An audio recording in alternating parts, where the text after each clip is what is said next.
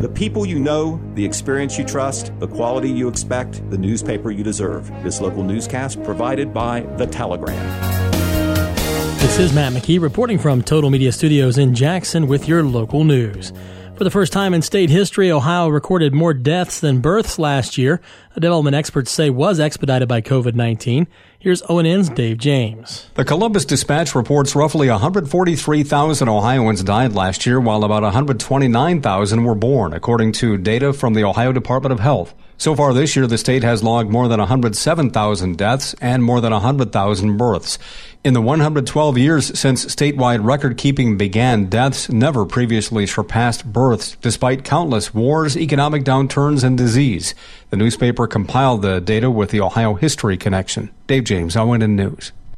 In local news today, Chaos Divers, professional divers that operate on teams of two and work in conjunction with one another, recently searched strip mine waters in Wellston in hopes of helping to solve a decades old cold case.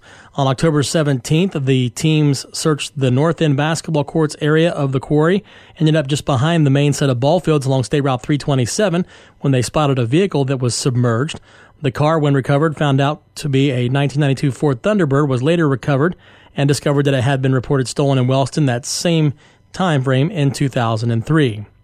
Chaos Divers are planning to return hopefully as soon as next spring to check at least two other spots in those same waters in hopes of helping a family to be able to bring closure to a decades old long cold case.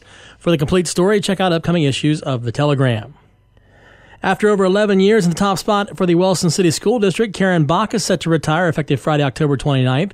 She recently attended her final Board of Education meeting held Monday night the 11th at Wellston Middle School, at which time she was presented a ceremonial wooden school bell, a gift that's bestowed upon most, if not all, of the district's retirees, courtesy of longtime board member Gretchen Crabtree. For the complete story on Bach's long-term career in education, check out today's edition of The Telegram. The Community Assault Prevention Services Group has chosen their most help for 2021. The CAPS group is funded by Jackson County United Fund, Jackson County Marriage License Fees, the Office of Criminal Justice FVP grants, donations from the employees of General Mills, and the Ohio Attorney General's VOCA and SVAA grants. This year's CAPS Officer of the Year, Most Helpful Officer of the Year, is Patrolman Jeremy Witt. And the Ohio School Boards Association is cutting ties with the National School Board Association over their response to vocal and sometimes violent disagreements at school board meetings nationwide. Now, in a letter to the president, the NSBA wrote to ask for help as administrators and educators deal with threats in response to COVID 19 and mask policies. The Ohio Association has responded by ending its affiliation with the national group. In a statement, the association emphasized the importance of meaningful public input in the decision making process, but added, quote, dealing with such interference should be dealt with at the local level, not by federal officials. I'm Tracy Townsend. In other news today, a Halloween shindig with several different parts will take place in the lot of Oak Hills Etna Park at the Oak Hill Village building on Saturday, October 30th, beginning at 4 p.m. The Oak Hill Festival Flags Committee will be hosting the event. The committee will also host a veal fry fundraiser beginning at 4 p.m. with proceeds benefiting the upcoming 2022 Festival of Flags. Veals will be $6 each and they'll have many optional accoutrements as well.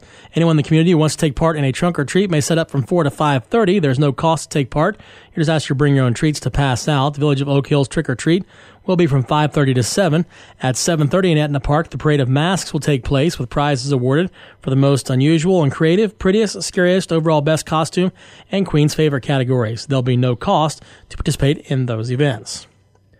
The city of Jackson is starting to take work orders for leaf pickup starting on Monday, November 1st through Friday, December 10th.